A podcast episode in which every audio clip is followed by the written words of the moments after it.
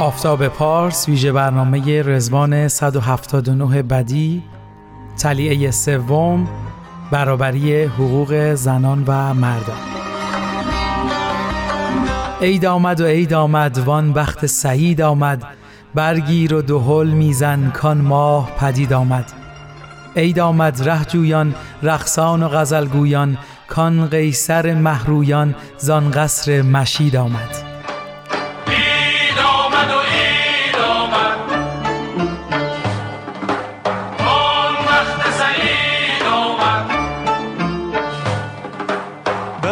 برگیر و دهل میزن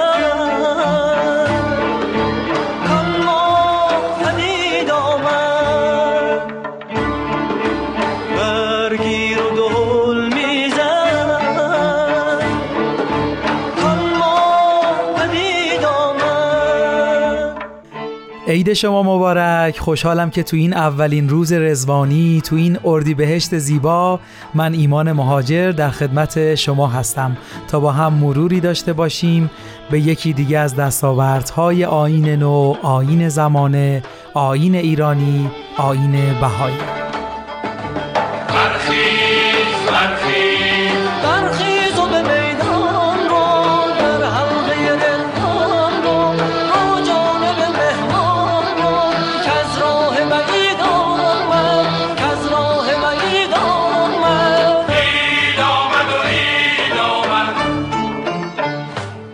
بعضیا فکر می‌کنن حق برابری زنان با مردان از قدیم وجود داشته و این اصل و تعلیم در امر بهایی موضوع تازه ای نیست.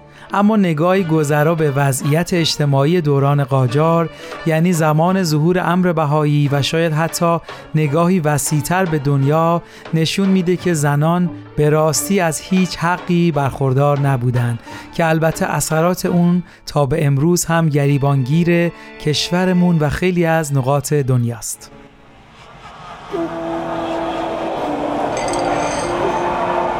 بیایی چشمامون رو ببندیم و سفری تو زمان داشته باشیم. خیابونا و سنگ های تهران رو به خاطر بیاریم که توش آدم ها در حال حرکتن. ولی اکثر اونا مردن و زنهای کمی هم به چشم می‌خورن که با روبنده و چادرن. بعضیاشون بچه همراهشونه و بعضیاشون هم با گروهی از خانوم های دیگه این هم تصور کنید تو بازار اگه به ناچار مردی بخواد اسم زنش رو بیاره که البته خیلی کم پیش میاد والده آقا مصطفی یکی از روش های نام بردن از خانم ها بوده. خیلی ها هم که اسم پسر بزرگ خانم رو به جای اسم خودش صدا می کردند و حاضر نبودن اسم زنان رو به زبون بیارن و هر موقع مجبور می شدن از اونا به عنوان ضعیفه یاد می کردن. خلاصه یعنی برای زن به هیچ وجه حقی قائل نبودند. یکی دیگه از عناوینی که به زنان داده می‌شد عنوان ناقص العقل بود. توی خارج از ایران هم وضع بهتری نبود. زنان تو پایین ترین رتبه های اجتماعی قرار می گرفتن و از حق تعیین سرنوشتشون محروم بودن. عجب دوران سیاهی بود. فکر کنم دیگه بهتر چشمامون رو باز کنیم و برگردیم به زمان حاضر.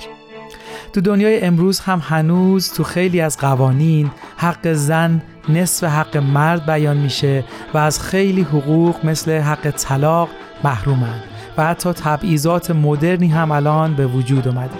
در هر صورت تحمل این سفر به زمان گذشته و حتی زمان حال هم دشواره.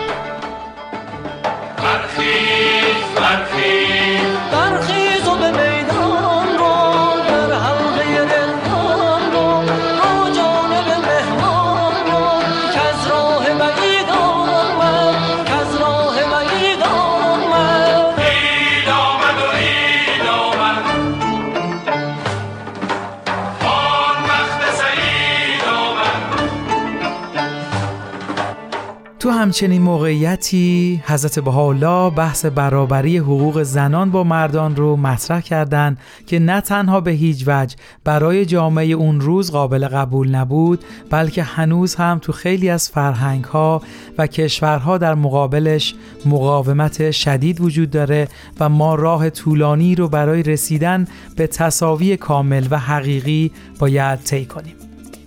خب حالا وقتشه که عرض ادب و احترامی داشته باشیم به مهمان رزوانیمون خانوم پونه کشاورز رهبر. عید شما مبارک.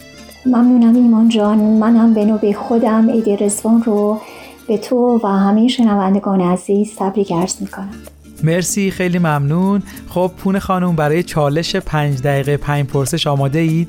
خب خیلی سخته و تمام سعیمو می‌کنم. حالا ببینید چی میشه. خیلی هم عالی. سوال اول وقتی به عید رزوان می‌رسیم و وقتی اسم عید رزوان به میون میاد چه حسی یا فکری یا خاطره ای اول از همه به ذهن شما میاد؟ وقتی درباره عید رزوان صحبت میشه من خودم رو در باغ رزوان تصور می‌کنم. در کنار تپه از گل روز صدای پرنده رو میشنوم که از مست از این عطر خوش آواز می‌خونن و حضرت بحالا رو می‌بینم. که در این باغ قدم می‌زنن و تولد روحانی نوینی رو به یارانشون بشارت میدن ممنون ازتون خب سوال بعدی آین بهایی چه دستاورد جدیدی در حیطه حقوق زنان آورده که قبلا نبوده و استنادتون چیه؟ آین بهایی به تصاوی حقوق بین زنان و مردان معتقده و این تصاوی رو در تمام جنبای زندگی اما از تربیتی، آموزشی، سیاسی، اجتماعی و اقتصادی می‌بینه.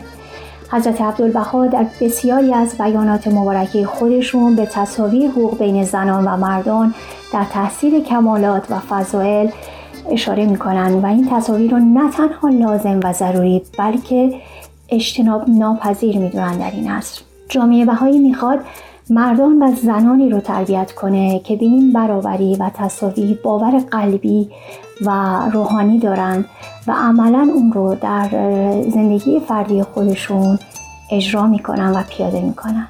برای اینکه این حرفتون ثابت بشه چه نمونه های عملی رو می‌تونید ذکر کنید؟ من فکر می‌کنم جناب تاهر قررت العین یکی از نمونه های بارز این ادعا بتونه باشه. در جامعه غرق در تعصبات و خرافات جامعه سنتی با تمام قید و بندهای پوسیده تاهر قیام می‌کنه و با قدرت و درایت و سراحت کلام اعلام می‌کنه که در این عصر زنان باید از پشت پرده بیرون بیان و به آزادی برسن و حتی جان خودش رو در این راه تقدیم می‌کنه. نمونه دیگری که بتونیم در این رابطه بگیم. وقتی هستش که حضرت عبدالبها به سفرهای اروپا و آمریکا میرن بین سالهای 1910 تا 1913 و در اون زمان اداره جامعه جهانی بهایی رو به دست خواهر خودشون بهایی خانم میسپارن. باز اگه بخوایم یه مقدار دیگه جلوتر بخوایم بیایم می‌تونیم از زنان و مردانی یاد کنیم که در ایران چندین سال قبل برای تاسیس مدارس تربیت دخترانه تلاش می‌کردن و که دختر رو بتونن از تعلیم و تربیت خوبی برخوردار باشن. بله چه برنامه ریزی و نقشه ای رو جامعه بهایی پیش رو داره تا به آزادی و برابری حقوق زنان برسیم. من اگه بخوام در یک جمله به این سوال جواب بدم باید بگم تعلیم و تربیت.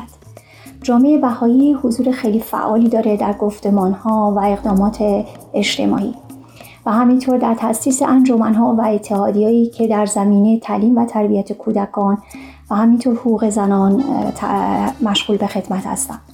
اغلب این اتحادی ها و ها در کشورهای در حال توسعه هستش مثل یکی از نمونهایی که بتونم بگم یونیتی فوندیشن هست که در کشورهایی چون کلمبیا، زامبیا، اوگاندا و افریقای مرکزی مشغول به خدمت هستش البته باید بگم که که این انجمن ها و اتحادی هایی که دیانت بهایی جامعه بهایی تاسیس می‌کنه با انجمن های محلی در حال ارتباط هستن و اونا رو حمایت می‌کنن ممنون و پرسش آخر منظری رو که جامعه بهایی در زمینه حقوق زنان تصویر می‌کنه چیه؟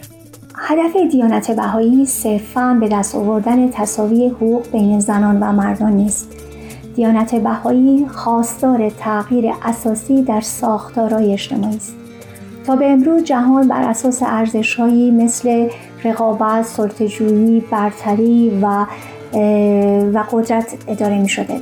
دیانت بهایی می‌خواد جامعه رو بنیانگذاری کنه که در اون زنان و مردان پا به پای هم بر اساس ارزش های نوینی همچون همدلی، خدمت، همکاری، فداکاری و محبت گام بردارند و برای رسیدن به صلح و آرامش جهانی تلاش کنند.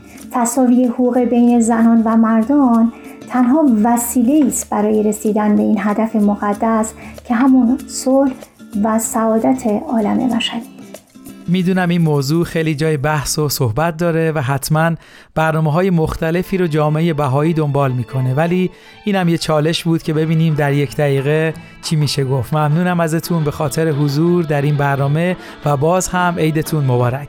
منم خیلی ممنونم از اینکه منو دعوت کردید. شنوندگان عزیز اگه موافقید بریم سراغ یک ترانه با حال و هوای رزوان بعد هم میکروفون رو بدم تحویل هرانوش با تلیعه چهارم.